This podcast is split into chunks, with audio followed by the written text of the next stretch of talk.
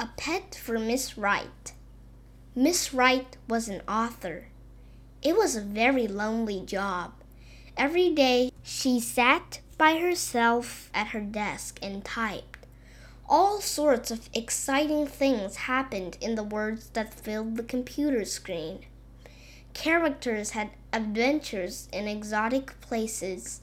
They talked and laughed with their friends. They narrowly escaped their enemies. But except for the click of the keyboard, it was silent in Miss Wright's office. It's too quiet, Miss Wright thought. I need something to keep me company. So Miss Wright went to the pet store. I have just the thing, said the man in the pet store. He brought out a bird. Mynahs repeat everything they hear. It will talk to you. But when Miss Wright took the bird home, the mynah did not say any words. It only imitated the keyboard clicking away in Miss Wright's quiet office. Miss Wright took the mynah back and brought home a monkey. The monkey certainly kept Miss Wright entertained, but now her stories made no sense. When Miss Wright typed, the monkey put his hands on the keyboard too. A scramble of mixed up letters filled the computer screen. Nothing exotic, Miss Wright told the man at the pet store as she returned the monkey. Maybe just a fish. The fish stared at Miss Wright from its bowl with its large, goggly eyes.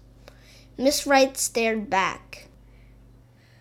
Soon they had hypnotized each other, and no words appeared on the computer screen for days. Miss Wright thought a hamster might be better. It ran around and around on its wheel. Miss Wright's eyes went around and around too. She became too dizzy to write and had to lie down to rest. Next, Miss Wright tried a cat.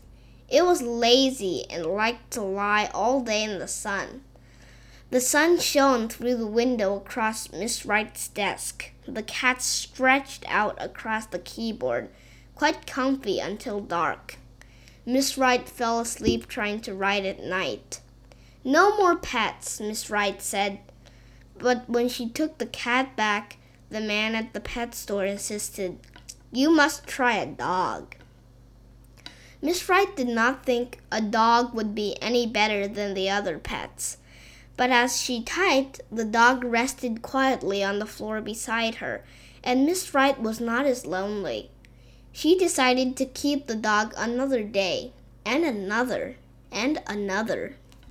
Every day the dog lay by Miss Wright as the screen filled with words.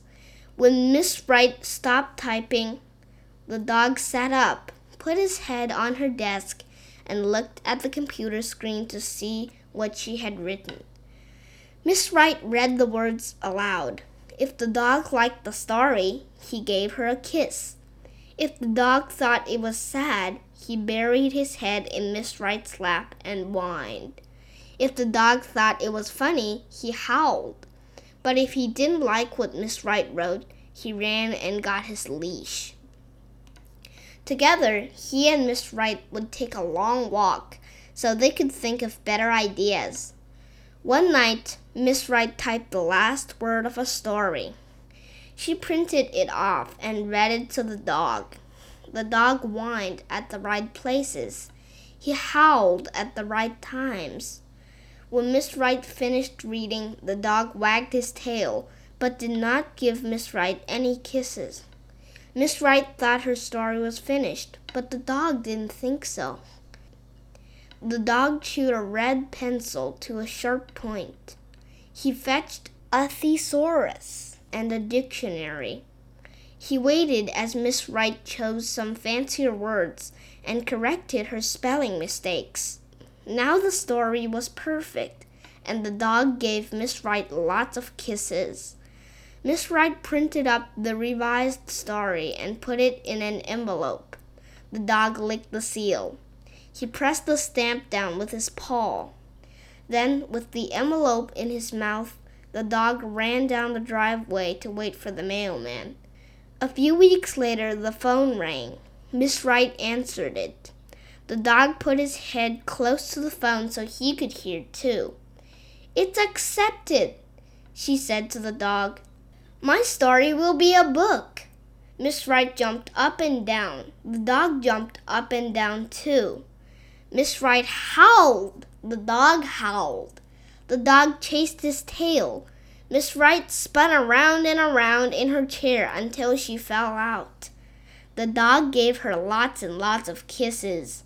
Miss Wright gave the dog lots and lots of kisses too. Then Miss Wright calmly sat down at her desk again. The dog lay at her feet as she started typing. Miss Wright is an author, and that's what authors do. It's a lonely job. Unless you have a dog.